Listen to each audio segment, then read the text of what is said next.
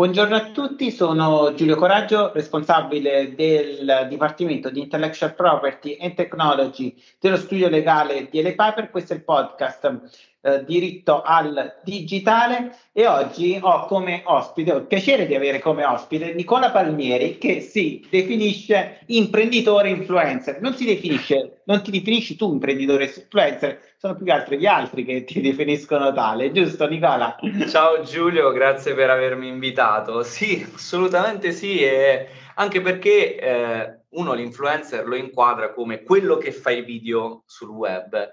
In realtà c'è tanto altro di cui parlare. Tutti gli influencer sono dei piccoli imprenditori perché devono per forza di cose eh, prima di tutto aprirsi la partita IVA e poi magari crescere. E io invece sono partito da un'identità di imprenditore perché facevo avevo eh, un, uno studio creativo dove facevamo anche video pubblicitari che sono andati in onda anche su Mediaset. E poi Ecco, quello che abbiamo fatto su YouTube è stato, eh, è stato inaspettato, perché parliamo di dieci anni fa, questo è l'anno del decimo anniversario yeah. del canale Guido sul server, eh, quindi insomma ci siamo, ci siamo da un po' su YouTube e in generale sui social. Eh, allora ti farò la, la, la domanda da, uh, non lo so, non voglio dire che sono un aspirante influencer, ma mi piacerebbe avere diciamo un centesimo delle tue visualizzazioni, non ci arriverà mai, però... Ci arrivi, ci arrivi, sei bravo, ho già sentito qualche cosa e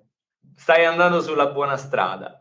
Okay. Ma se tu dovessi dare un suggerimento su cosa fare e cosa non fare per diventare un buon influencer nel settore dell'imprenditoria, perché poi i, i miei figli di video stupidini ne vedono a bizzeffe e non credo che quello è il tuo target.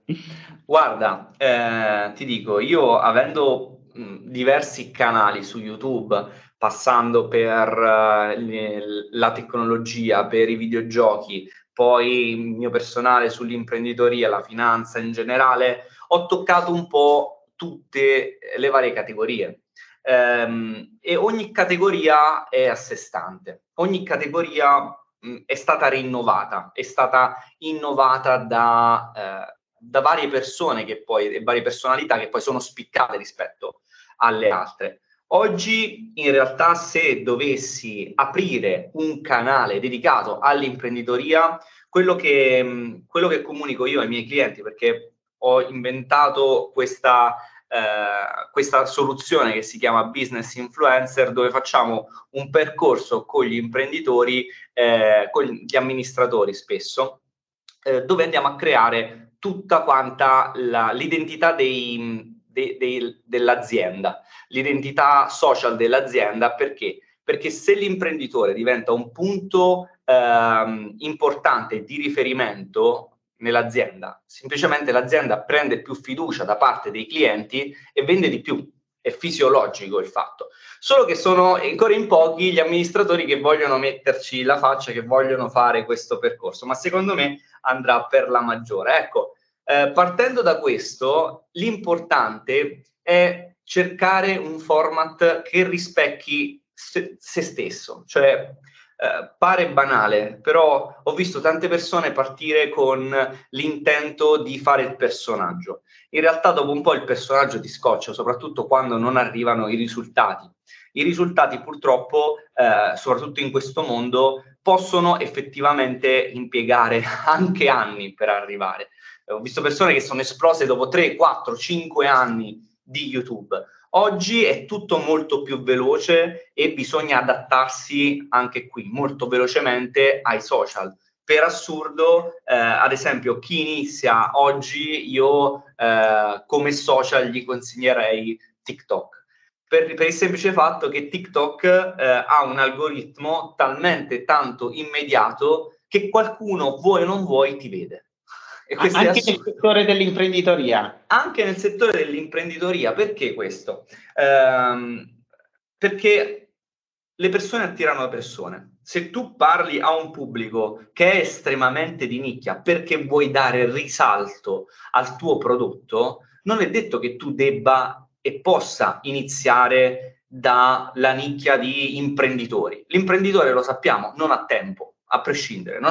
non c'ha tempo, non ha tempo di, eh, di, pensare spesso a se stesso, figuriamoci nel seguire, ecco, quelle poche cose. L'imprenditore però magari si diverte eh, a spulciare i social, no? E anche lui ha bisogno di quell'attimo di tranquillità. E se tu riesci a parlare con un registro adeguato a quelle persone che spulciano TikTok e che possono essere sia imprenditori ma anche aspiranti tali, quindi ti, ti vai a creare una, una, nicchia molto più importante. Non prendi l'imprenditore che è già arrivato, prendi il, passami il termine, il wannabe imprenditore, eh, ecco, vai a, a, a, recuperare su un bacino di utenza molto più grande.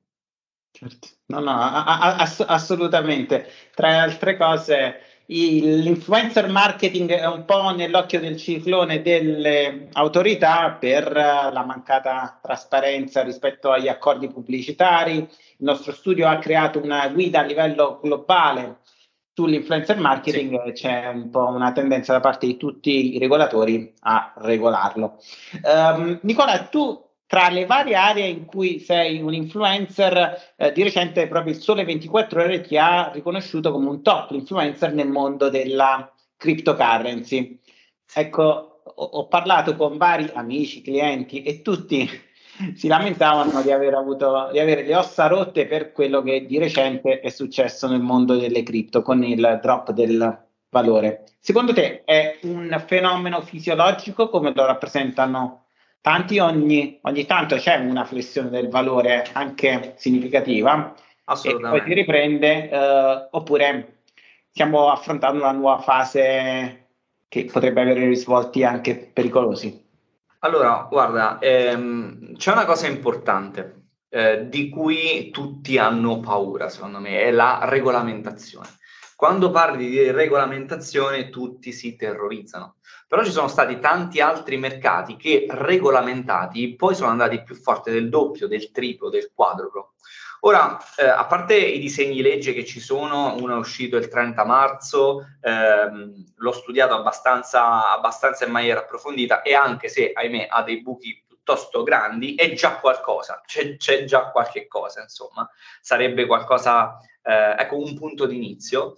Um, devi fare sempre lo zoom out, ovvero guarda il quadro complessivo. Noi quando andiamo a vedere il mercato azionario, no? eh, che è forse quello a cui sono più legati nel, nel mondo dell'imprenditoria, eh, la, l'azionariato tu lo vedi in un lasso di tempo molto più grande. ok?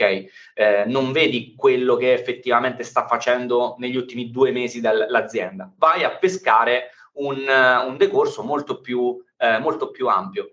Le cripto sono nate eh, ovviamente con Bitcoin nel 2009, quindi abbiamo molto poco rispetto allo storico. Però se noi andiamo a fare uno zoom out, andiamo a vedere un attimo quello che è successo, ci rendiamo conto ecco, di quello che di cui parlano in molti, che è la ciclicità del mercato. Ci sono delle fasi di bear market, ovvero nel, nel mercato orso, dove si va un po' in letargo, e ci sono cali eh, fisiologici eh, che sono molto importanti. Oggi, se, se andiamo a vedere, eh, solo nell'ultimo periodo eh, il mercato delle cripto ha affondato di un buon 20%. Se andiamo poi a vedere rispetto al, al picco massimo che ha avuto Bitcoin eh, di 60 mila dollari, siamo scesi di un bel po' perché oggi siamo intorno al 30. Eh, ecco, io in questa fase mi aspetterei anche un ribasso eh, ulteriore rispetto al mondo delle cripto, perché è fisiologico in, in tutti in tutti i periodi di eh, letargo eh, spesso serve anche per eh, solidificare un attimino il, il mercato, renderlo più solido. Quello che stiamo vivendo oggi sono delle prove tecniche rispetto a ma quanto regge questo Bitcoin, quanto reggono le altcoin e questo mercato ci aiuta anche a capire quali dei progetti eh, sono effettivamente validi e quali no. Uh, non faccio il caso di Luna, eh, ho tanti amici che si sono fatti malissimo, io stesso ecco ho perso, ho perso qualcosina, eh, poi con qualche trade buttato lì giusto eh, ho, ho, recuperato perché eh, ecco, mentre stavo atterrando qualche, eh, qualche pump, qualche, qualche salita ce l'ha avuta, importante, no? dovevi solo avere l'occhio per, per arrivarci, però era abbastanza semplice fare anche eh, il 200 e il 300%. Ehm, ecco, cerchiamo di capire quali sono i eh, progetti che vale la pena a- avere nel portafogli. Oggi sappiamo che con tutto andando male, comunque Bitcoin sta reggendo un valore che è piuttosto importante. Purtroppo però nel gioco ecco, delle cripto che cosa è successo? Sono entra- entrati gli istituzionali. Tu sai che quando tu mi insegni giustamente quando entrano gli istituzionali con grossi capitali, capitali eh, si arriva comunque sia ad avere un andamento che è molto più, eh, ecco, forse relativo a quello che, che c'è sull'azionario eh, che quello emotivo che abbiamo visto fino a pochissimi eh, anni fa, comunque continuiamo a vedere, ehm, però un po' meno forse forte rispetto al passato, ehm, però c'è un andamento molto simile al, al mercato, soprattutto al, al, Nasdaq. Se noi andiamo ver- per vedere il Nasdaq, il Nasdaq, il Nasdaq scende, Bitcoin scende. Eh, ecco, c'è eh, un, un, chiaro riferimento al mercato. Questo è perché sono entrati molti organi eh, istituzionali, molti investitori comunque hanno, hanno effettivamente eh, messo dei, dei, grossi fondi nel mercato, ma si rifà a un mercato che è, che è ancora diverso, che è ancora quello dell'azionario che rispetto a quello delle cripto non dovrebbe avere molto a che fare. Però vediamo che questi andamenti sono molto molto simili. Oggi sono molto molto simili. Se si riprenderà il Nasdaq, con tutta probabilità si riprenderà tantissimo anche il mercato delle cripto. Quindi potrebbe essere una fase di stabilizzazione. Eh, sì. Nicola, un'altra area in cui tu sei fortissimo, forse ancora prima del uh, tuo coinvolgimento nelle cripto, è quello del videogaming. sì, sicuramente di più. eh, che eh, ha avuto una certa, eh, no, un aumento di notorietà eh, significativo durante la pandemia a sì. causa della mancanza degli sport eh, tradizionali. Eh, nell'ultimo mese direi c'è stata molta copertura mediatica per il sequestro delle cosiddette sale LAN sì. che hanno eh, sollecitato una regolamentazione degli sports in Italia. Eh, noi abbiamo fatto una guida anche sulla normativa sugli sports a livello mondiale e eh, la Francia è un esempio di eccellenza. Bisogna creare una normativa che evidentemente non uccide il business. Ecco, tu come vedi il futuro del fenomeno degli e-sports?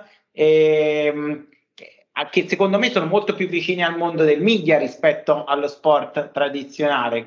Non so, sì. pensi tu. Allora, per quanto riguarda eh, il, il, caso delle LAN, è importante sottolineare quanto effettivamente il concetto di LAN sia vecchio. Cioè, io videogiocavo nelle LAN eh, oltre 20 anni fa, ok? Quindi all'epoca magari c'erano dei computer eh, molto diversi da quelli che abbiamo adesso, oppure te li portavi da casa, però gli sports, eh, gli sports ci sono sempre stati nel passato. Il problema è co- qual è e perché c'è effettivamente? Perché adesso c'è di più, se ne sente parlare di più, quindi anche qui ben venga. Il problema è che abbiamo uh, una politica un po' ferraginosa e sicuramente eh, molto, molto, anche troppo eh, burocraticizzata che rallenta tantissimo e rallenta anche le economie di questi posti eh, come eh, le sale LAN che effettivamente da un giorno all'altro magari si, si trovano a chiudere per via della poca eh, regolamentazione. Ora, è, è, importante fare un assunto e qui te la faccio io una, una piccola domanda, no? Secondo te quanti sono i videogiocatori nel mondo? Tu hai una stima? No, ti, ti direi un numero a caso, però eh, il mondo degli sports sta raggiungendo delle dimensioni già eh, pari se non superiori a quello della musica, per dare un, un benchmark di riferimento. Molto, bravissimo. Ecco, ti dico che fino a qualche tempo fa eh, il numero di videogiocatori nel mondo si attestava intorno ai 3 miliardi. Ora, siamo 8 miliardi di persone, in totale sul, sul globo, le stime di, ci dicono che siamo, siamo così tanti, eh, beh, ti fa capire che è un mercato molto grande. È un mercato immenso che non va tralasciato. Il, il motore che potrebbe dare effettivamente il mondo videoludico anche eh, all'Italia, perché noi abbiamo delle, degli sviluppatori eccelsi in Italia che purtroppo se ne devono andare. Ecco, si parla tanto di fuga di cervelli nel mondo universitario, ma parliamo anche della fuga di cervelli nel mondo dello sviluppo dei videogiochi. Sono mercati giganti, ma per il semplice fatto che contengono tutte le arti. Uno, eh, ecco, io mi scontro sempre su, su questa cosa, no? Il videogioco eh, non è solo un mezzo di intrattenimento, e sia, può esserlo ovviamente, ma è anche un modo per educare ed è un modo per far lavorare tantissimi tantissimi uh, attori differenti. Nel videogioco c'è la parte magari dedicata alla musica e contiene la musica, l'effetto sonoro, contiene l'animazione, eh, quindi le azioni che effettivamente devi fare all'interno del gioco, quindi hai bisogno de- degli attori con um, strutture di motion capture per, per, fare in modo che quelle animazioni siano quanto eh, più possibili eh, reali, insomma. Eh, hai la parte di storyline, quindi c'è una parte di scrittura, hai la parte artistica dedicata ai primi bozzetti, ai primi modelli. Insomma, il videogioco è un'arte che, che, che veramente racchiude uh, tutto. E non si può non pensare a questa come un modo per eh, far, far evolvere anche il mercato giovanile ok? Perché tutti i ragazzi che sento almeno una volta ci hanno pensato. Hanno detto, cavolo, quanto mi piacerebbe lavorare nel mondo dei videogiochi. Quanto mi piacerebbe, che ne so, anche testare i videogiochi. C'è, un, c'è eh, anche da quella parte eh, chi deve testarli i videogiochi per vedere eh, se vanno bene. Ecco, una volta terminato il videogioco, tu poi devi passare la palla a chi effettivamente videogioca e da lì si creano altri mercati come quello degli sports però è tutto un continuo. Eh, ecco, il mondo degli sports abbiamo visto tantissime squadre di calcio tirare fuori la squadra di calcio digitale. Probabilmente una delle, eh, delle migliori formule per far capire la potenza del videogioco è eh, prendere dal, dal, dalle cose che conosciamo di più e che sono radicate di più in Italia. Il mondo del calcio è iperradicato. Ci sono tante squadre che stanno facendo la controparte digitale, dove si gioca 11 contro 11, non si scende in campo se non con avatar virtuali e si può giocare con uh, mouse e tastiera oppure con il gamepad. Però è questo che effettivamente eh, manca oggi, manca una visione d'insieme anche e soprattutto da, dalla, dalla forza politica che deve capire che questo è il futuro eh, e, e, si va verso quella eh, diciamo, quella linea. Eh, è, parte della nostra economia, eh, piuttosto che avere paura di quello che può andare male, eh, creiamo un quadro normativo ma che favorisca la crescita del fenomeno. Assolutamente sì. Nicola, ti ringrazio del tuo tempo, ci, spero che potremo farci altre chiacchierate in futuro, su, tu sei sempre uh, sulle cose nuove uh, davanti agli altri e grazie mille ancora e alla prossima. Quando vuoi ci sono per te Giulio. Ciao.